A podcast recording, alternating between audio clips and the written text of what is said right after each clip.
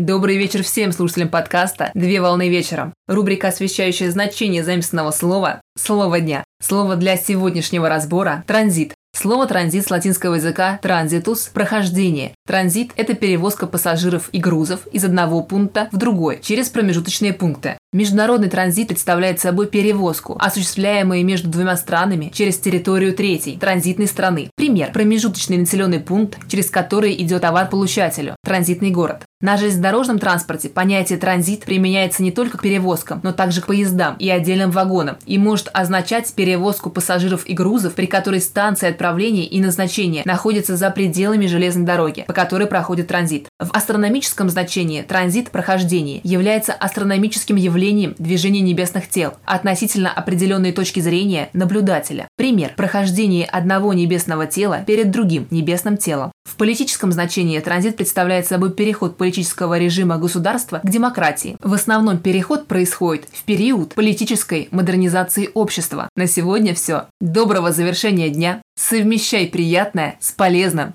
Данный материал подготовлен на основании информации из открытых источников сети интернет с использованием интернет-словаря иностранных слов.